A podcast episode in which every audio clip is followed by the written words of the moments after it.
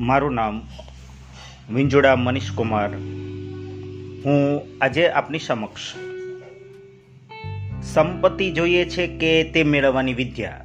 એના ઉપર એક સુંદર મજાની વાર્તા કહીશ.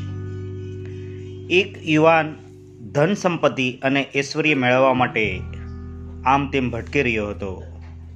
યુવાનને ક્યાંકથી એક વાત જાણવા મળી કે જંગલમાં એક સંન્યાસી રહે છે અને એ સંન્યાસી પાસે ઈચ્છા કુંભ છે.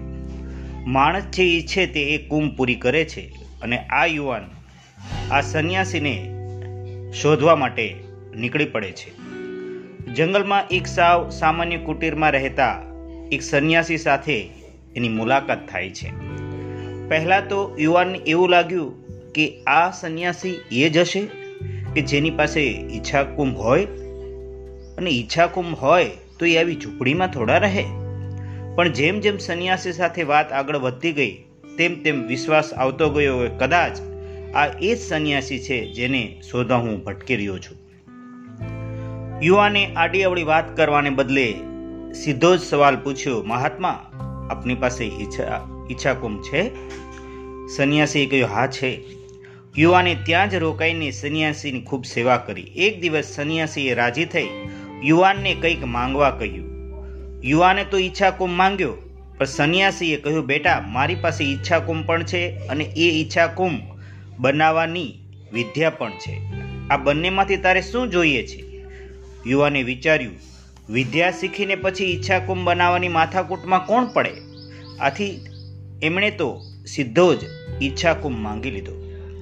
સંન્યાસી અંદરના ઓરડામાં ગયા અને એક માટીનો કુંભ લાવીને આ યુવાનને આપ્યો. યુવાને ખાતરી કરવા ઈચ્છા કુંભ પાસેથી પીવા માટે ઠંડુ શરબત માંગ્યું અને તરત જ શરબત હાજર થઈ ગયું. યુવાનના આનંદનો પાર ન રહ્યો.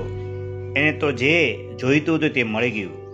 સંન્યાસીનો આભાર માની કુંભને પોતાની સાથે લઈને એ ચાલતો થયો. થોડો આગળ ચાલ્યો ત્યાં તેને ઠેસ વાગી એના હાથમાંથી ઘડો છે એ નીચે પડી જાય છે.